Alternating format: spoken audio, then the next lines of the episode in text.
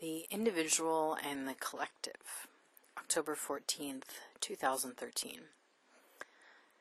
Lately, I've been thinking about the role of the individual and the collective, and how sometimes the individual's desires are met at the expense of the collective's. In particular, I'm thinking in the context of climate change. Recently, I read the most horrific article about climate change predi- predicting a genocide from it. How in some places drought will last for five years. Five years. People, I'm not too proud to admit I'm terrified because I am. I also thought about how we got into this mess, and from my perspective anyway, it seems in many cases we put short term gain before long term sustainability. How some corporations decided as long as they could make a profit now, that's all that mattered. The future? Well, that's in the future. Worry about it then. I realize I'm painting corporations as the villain, but corporations are made up of people. I see short sightedness in individuals as well. When I lived in London, I had a roommate who steamed a dress by running the shower while she puttered around in the bedroom. When I called her on it, she said, Well, I pay for the water. Her response dumbfounded me. What do you even say to that? She felt like she had every right to waste water because she paid for it. In that circumstance, anyway, she didn't think about the impact of her actions.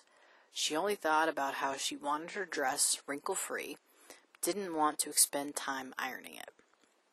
Sometimes we live in bubbles and think our actions don't affect other people or our environment. We don't think about how interdependent we all are. On the other hand, sometimes we take too much responsibility. I read another article in The Guardian about how our personal actions to combat climate change only go so far. Switching to, co- to compact fluorescent light bulbs only does so much. Of course, it makes a difference, but the scale is small compared with the greenhouse gases emitted by agribusiness and factories.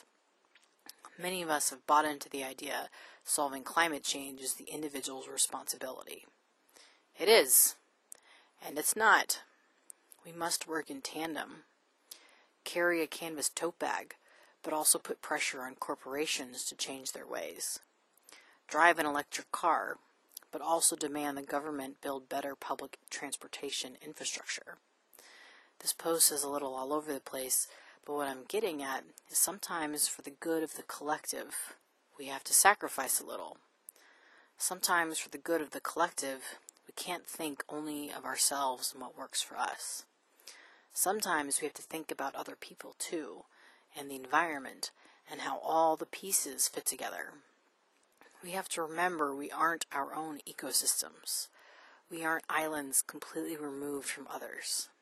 We all fit together, and that means our selfish and self centered tendencies must be reined in. We are individuals, and we are a collective. Both matter, and both have a part to play. For the long term health of the planet, we must learn to work together in harmony. I dream of a world where we balance the needs of individuals with the needs of society as a whole a world where we keep in mind the future and long term sustainability of the planet and each other, a world where we learn to work in harmony for the good of all of us. Another world is not only possible, it's probable.